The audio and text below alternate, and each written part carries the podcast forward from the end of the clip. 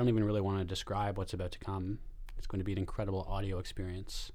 Um, but tell us a little bit about what you have for us today, Brendan.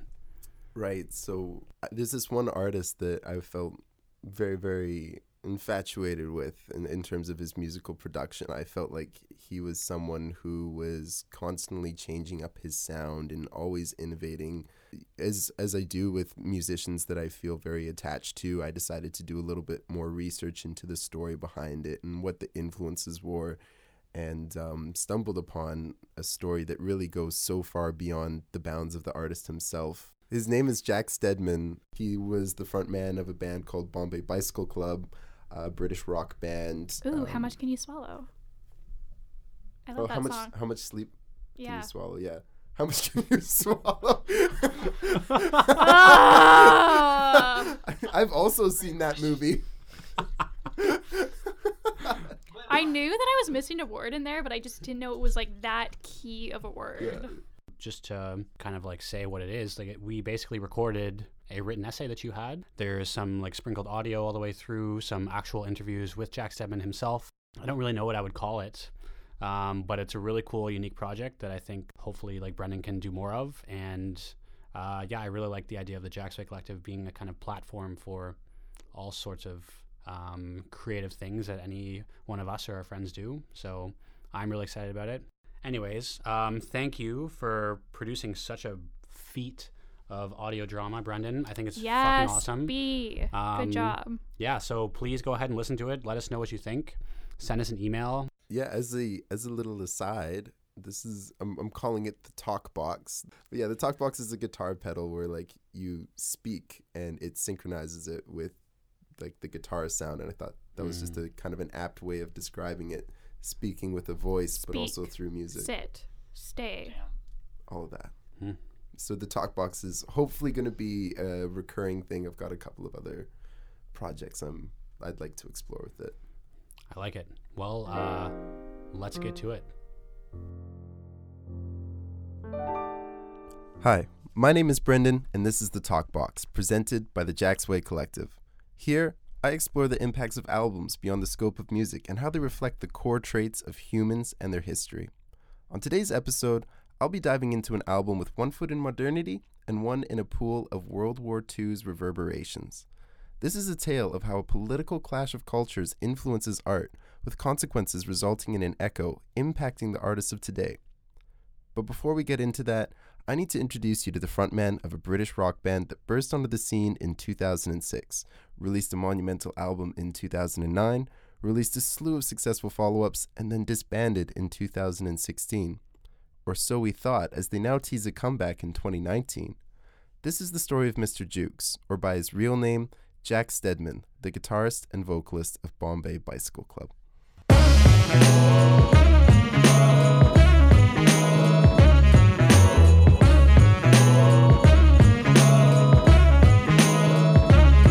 As individuals, we feel a constant sense of magnetism to some finality of our lifelong desires. It's a sensitive draw, usually without clear direction. This is the kind of dynamic that pulls artists towards experimentation, an exploration of new subjects foreign to their familiarities. The pull of these answers was a weight Jack Steadman couldn't shed. Despite having a strong sense of autonomy in the group he led, the cursive reputation made for stagnation, and the band felt rooted in the impressions left from their first album. I Had the Blues But I Shook Them Loose was a culmination of local influences on an impressionable young Steadman and company. Their indie rock tone was anthemic, with the festival belters of Cancel on Me and What If contrasted by lay low lulls such as Always Like This and The Giantess.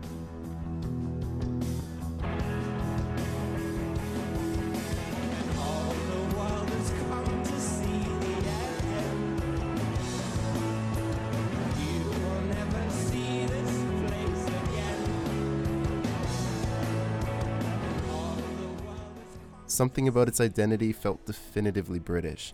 Its tones were warm, but trademarked by lyrics sown with cynicism and self doubt. Immediately, the reaction was positive as the band's debut album validated the anticipation formed from their win in the Road to V competition in 2006, earning them a spot in Virgin Mobile's V Festival.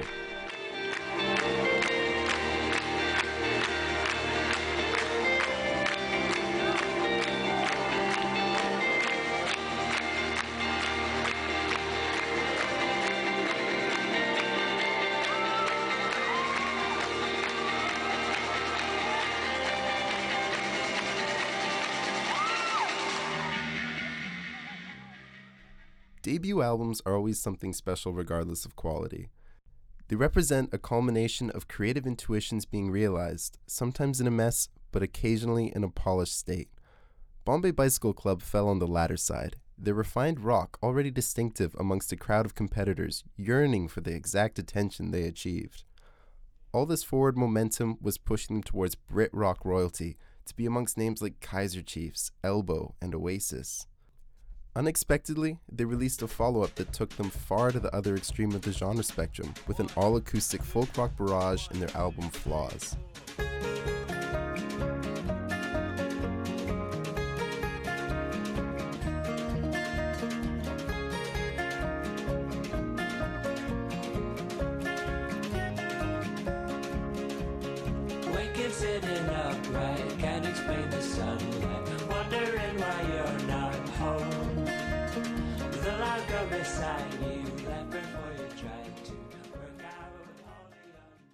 They would return to electric on their follow up, a different kind of fix, but something felt really different about their sound. Something about their maturation made for lush, lavish instrumentals, taken at a slower pace, allowing you to take in the details and admire the minutiae of the compositions.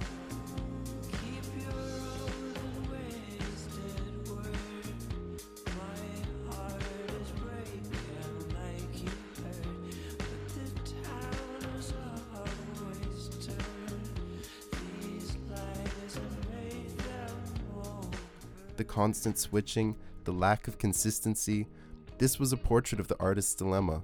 Do you refine what you know, or do you take explored adventures into new territory, always varying the approach and influences for a brand new project every time? Again, Bombay Bicycle Club fell on the latter side, as is most evident in the Bollywood inspired final release, So Long, See You Tomorrow.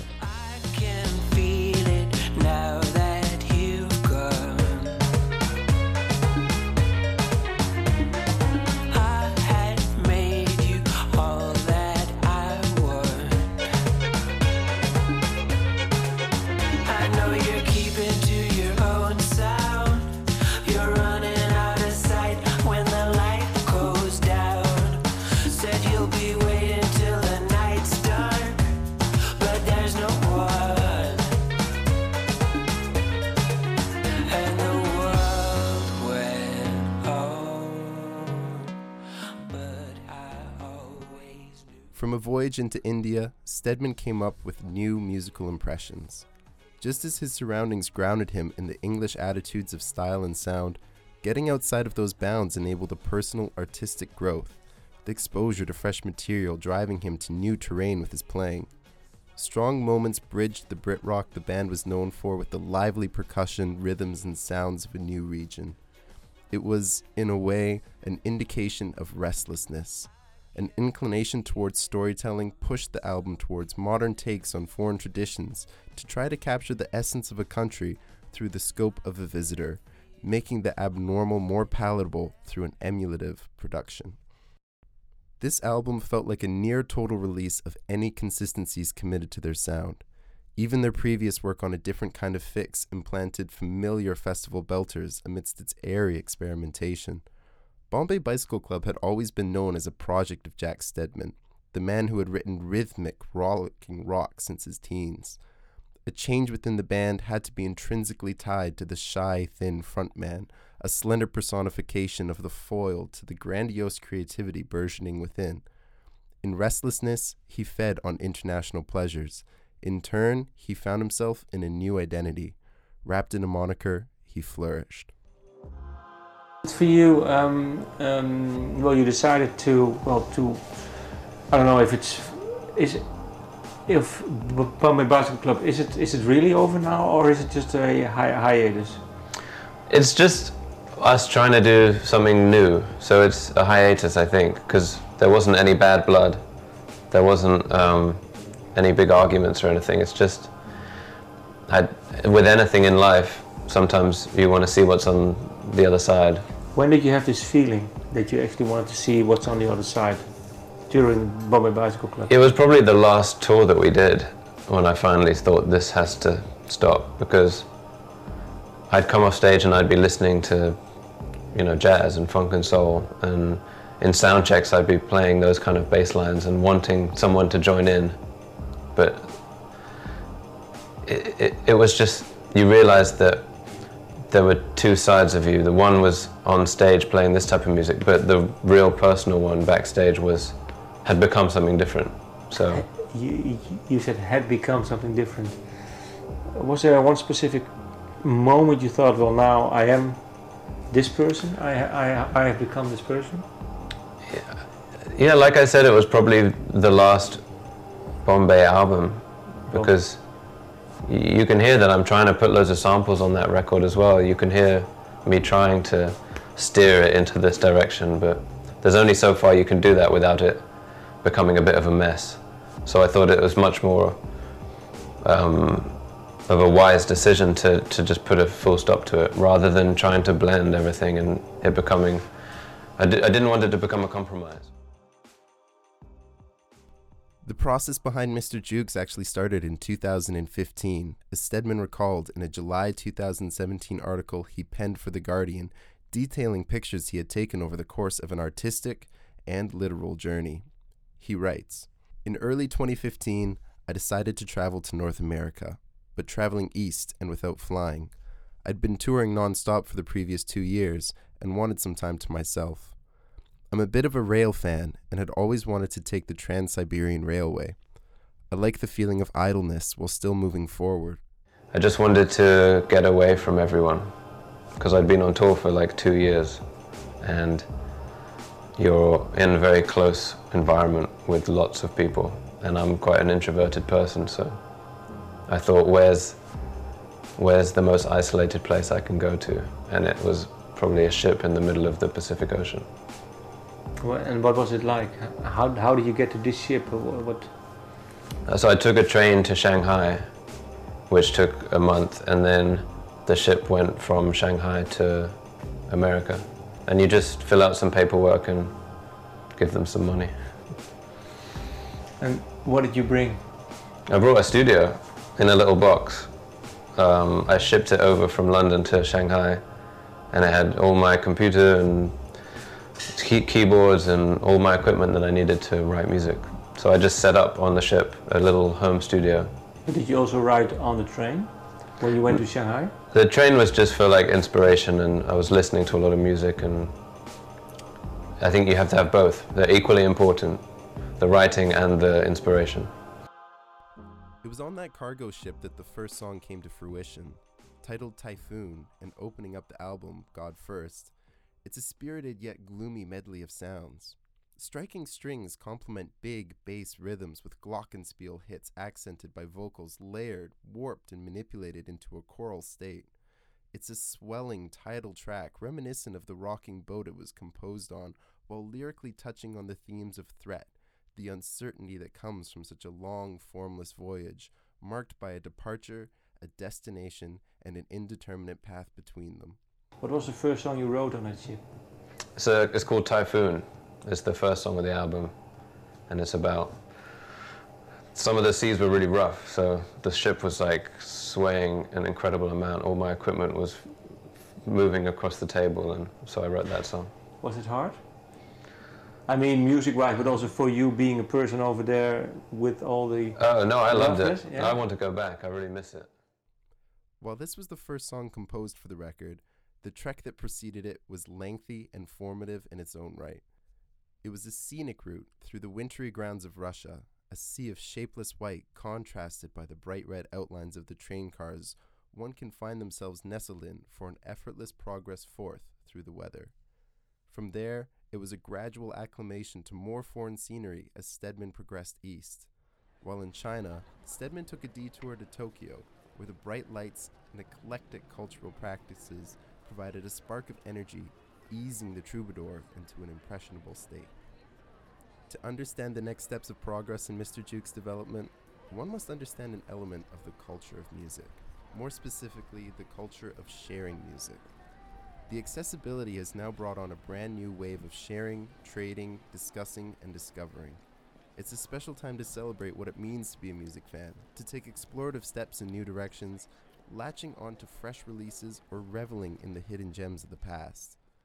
All of this comes from new technologies, unique to our era, but we always had these drives. The tools are all that differ. In a June 2017 Noisey article written by Jamie Milton, he describes his encounter with Steadman in his Hornsey home, just north of London. He spends nights with one tab open to YouTube, the other on Discogs, to purchase anything new he discovers. The algorithm on YouTube is one of the greatest ever created, Steadman says. Nobody gets it more, and the comments are a great place to be. I'll save everything I find and then just buy the record. Once I've sat down, he rifles through his vinyl collection and plays a couple of records that inspired God first. There's an old Stravinsky piece, Donny Hathaway's The Ghetto, and a recording of Pastor T.L. Barrett and the Youth for Christ Choir dating back to the 70s.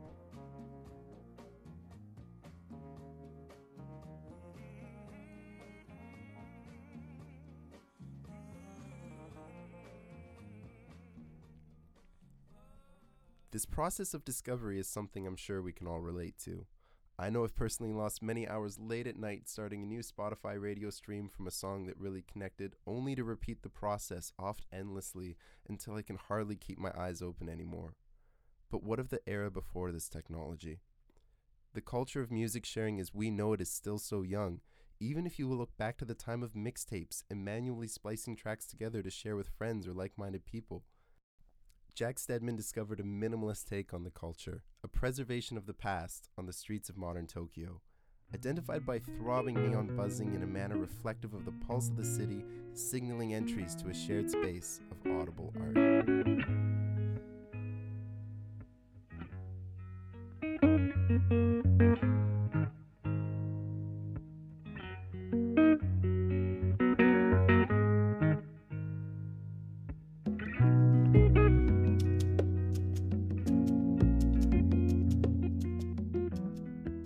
Aspect of World War II that I find myself often neglecting when I think about it was how a clash of East versus West occurred between Japan and America.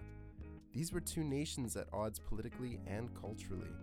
Japan's practices were deeply rooted in a rich history, a tapestry of tra- traditions held up in spite of modernity to preserve an identity extending beyond the individual. America, rather juvenile relative to their Eastern counterparts in terms of age, was defined by its more liberal take on the arts.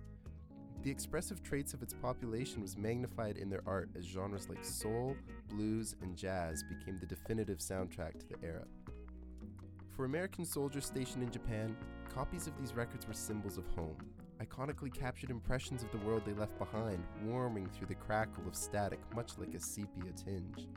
When the war ended, some of these people ended up integrating into Japan. As fostered resentment and conflict eroded and new relationships blossomed, some of these records the soldiers brought over found themselves winning over inquisitive minds.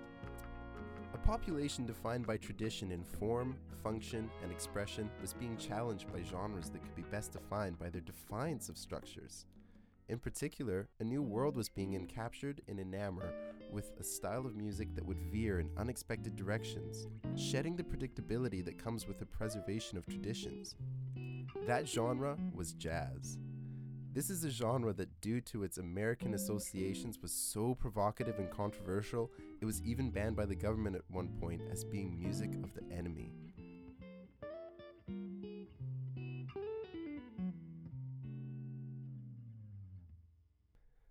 As the influence of this new music spread, a closer integration of global populations also started to develop in the absence of animosity. The ability to purchase releases from across the Pacific Ocean was open, however, it was only for the affluent as the costs were so high. Such scarcity could have turned jazz records into exclusive commodities, ones with high trade values being passed around as an asset as much as art. Gradually, spaces housing records to be listened to in a public setting called jazz kissas or jazz cafes. A new culture of sharing and influence burgeoned where previously people were deprived. A night can now be spent sitting in the same place for hours on end, solitary in a room of strangers, listening to the newest release wash over a room with a palpable weight of significance, while enjoying a beverage, satiating whichever vice tempts your palate. The same way we connect over sending a song was the energy flowing through groups of individuals united in a celebration of creation and art. This culture and the significance of music pushed the project Steadman was conceiving, now intended to be an observance of what made music unique as a product of expression, unifying separate entities through common appreciation and reverence. To experience one of these jazz cafes is to experience an element of our past perfectly preserved. The decor was probably purchased the same time as that old, dusty first pressing of The Saint and the Sinner Lady by Charles Mingus, and the menu is the same basic selection of tea, coffee, and maybe a beer if that's your poison. Let's be honest, you aren't going to one of these places for the dining experience, much like you wouldn't go to a baseball game just to have a hot dog. It's a place of rest and contemplation that paradoxically exists in a climate of hustle, rush, and productivity. Even more peculiar is the way that it bridges the familiar with the foreign. In my research for this podcast, I looked at various jazz cafes across Japan, and each one painted the same picture. The anomalous groups were the social ones. These are the locales of people wanting to stop and appreciate the music that we pass off as easily accessible pleasures. There's a bizarre dissonance in reading up on these places as they treat a foreign art with more consideration than the people belonging to the nation that created it. It speaks largely to the community of music, how it was closer knit and caring towards the medium due to its scarcity.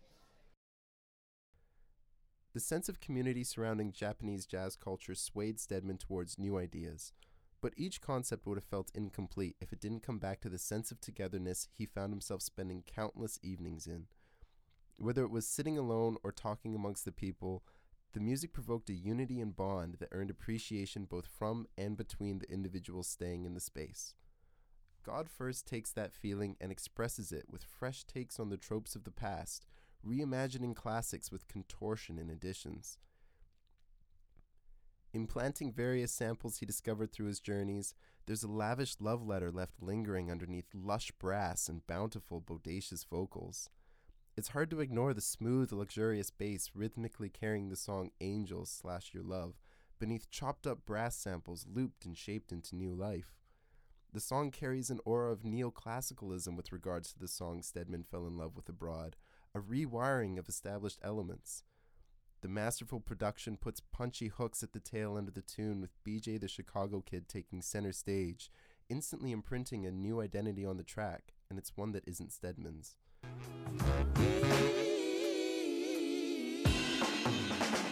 It makes no sense traveling the distance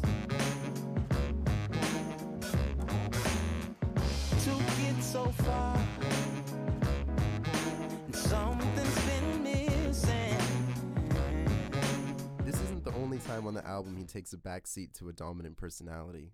On Grant Green, aptly named after a Grant Green track was discovered at a jazz kissa and sampled, Charles Bradley's wails provide the exclamation point to the rhythm, demanding attention to the simplicity with respect to the original recording. The openness and accepting of such larger than life personalities is a main component of why God First blossoms in the warmth of collaboration, a collaboration defined by a sense of community. Indeed, each feature on the album is one cut from the same cloth of respect running through the jazz cafes, as many of them came from no formal relationship before them, they were simply about the music. In a bizarre sense of self referentiality, the lifeblood of Mr. Juke's music is music itself. One listen of From Golden Stars Comes Silver Dew shows how a classic track can be treated with emphasis and love to create something new and beautiful. Instantly, hooks get caught in your head. The guitar loop will rhythmically bounce between ears to facilitate an endless head bob and sway, while choral voices ease you into an uninhibited lull. Beyond that, the phantom nostalgia washes over you as the antiquated feels homey, drawing from an experience never had yet implanted in your head as a feeling. As with all music, there is a love towards the tracks, but this feels more palpable and sincere than what's come before it because of the connection to the song sampled. Steadman finds himself within a discourse of two hypothetical artistic bodies of reference and reimagination, making each track unique yet familiar in its own regard.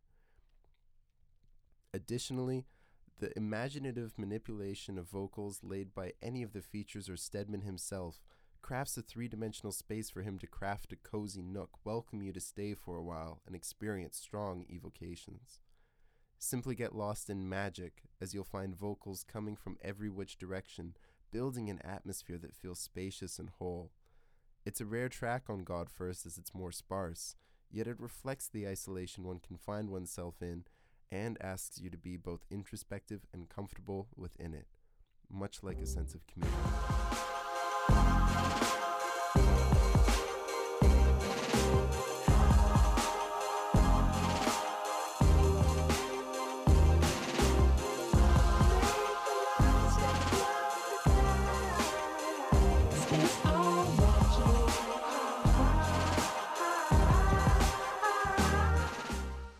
Sometimes I can't help but find myself appreciating the connective tissues of causality when looking at my life. I try to take that same appreciation with music because a lot of what exists out there today has some kind of story, and sometimes that story illuminates how a seemingly unconnected event became a formative occurrence in the creation of something special. I'll fully admit I was not in love with God First on first listen. I'd say I could best describe the feeling coming in the rest after the last track finished as curiosity. How did the artist I know all of a sudden find himself in a celebration of North American sound? But in the constant recursion of whys and explanations, the story began to shape my appreciation of the album. World War II is a tragedy that mars human history. When we learn about it, we learn about it for the insatiable desire of conquest, as it drives mankind to savagery, violence, and atrocity. Yet sometimes even the harshest injuries can result in a beautiful development as an act of healing. A bridging of cultures spread the musical practices of North America to a country that would come to adapt its formlessness and lack of structure. Not only is it the perpetuation of these practices that's special, but it's the respect of these people for the art that I find personally inspiring. Something that shows an admiration between societies in a way that bridges the divide, further reducing the differences that we can define ourselves by. How is it possible that a conflict of starkly contrasting societies created a congruence between these two groups in a way that facilitated a back and forth dynamic of influence? Somehow, the ripples of this event influenced a British musician on a voyage of self discovery and creation, resulting in an album which is a cultural lens upon another cultural lens on a genre. This album is a preservation of the story that preceded it, and I can't help but share it with, well, anybody, because it is so much bigger than the sum of its individual parts. It would be impossible to break down each element and how it plays into the concept of God first, but I can ask you to take the time and explore one of my favorite albums of recent memory. It may not be impeccable, but it perfectly accomplishes its goal of adding to the discussion and celebrating that which precedes it. In the opening track, Steadman talks of a boat capsizing in a storm. The final reprising lines discuss the end by stating, No more sweat, no more blood, only God, only God. It's a reprieve from the opening building chaos, but also feels like a testament to the culture of music. In moments of togetherness, we are not the blood and we are not the body. What we are are the connections of similarity and bonding. It's a palpable energy, implicit and hidden in open space, bridging strangers much like a god. In the jazz kissas, Steadman was not the artist, nor his creations. He was an individual that bore internal similarities to foreign strangers, all reveling in the majesty of music. God First is more than a compilation of creations, it's an honoring of these connections. It will help you discover new artists and tracks you love, opening a discussion with the listener. So please, take time to indulge in these songs and try to find the willingness to relate through music, whether it be through sharing, celebrating, or using it as a setting for the next conversation between familiar friends or similar strangers.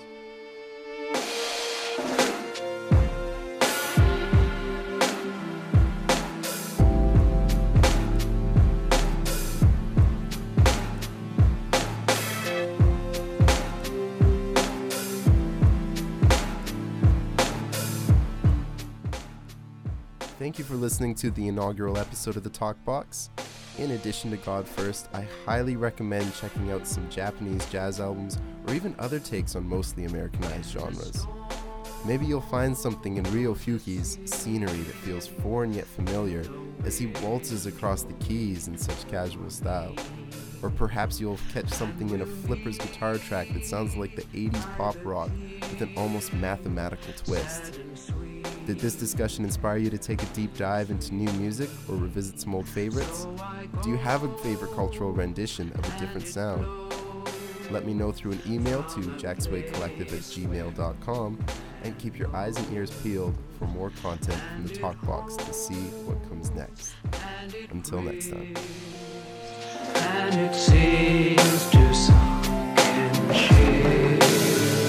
So we by the tide through the fates that hide inside, by the deep, by the dark.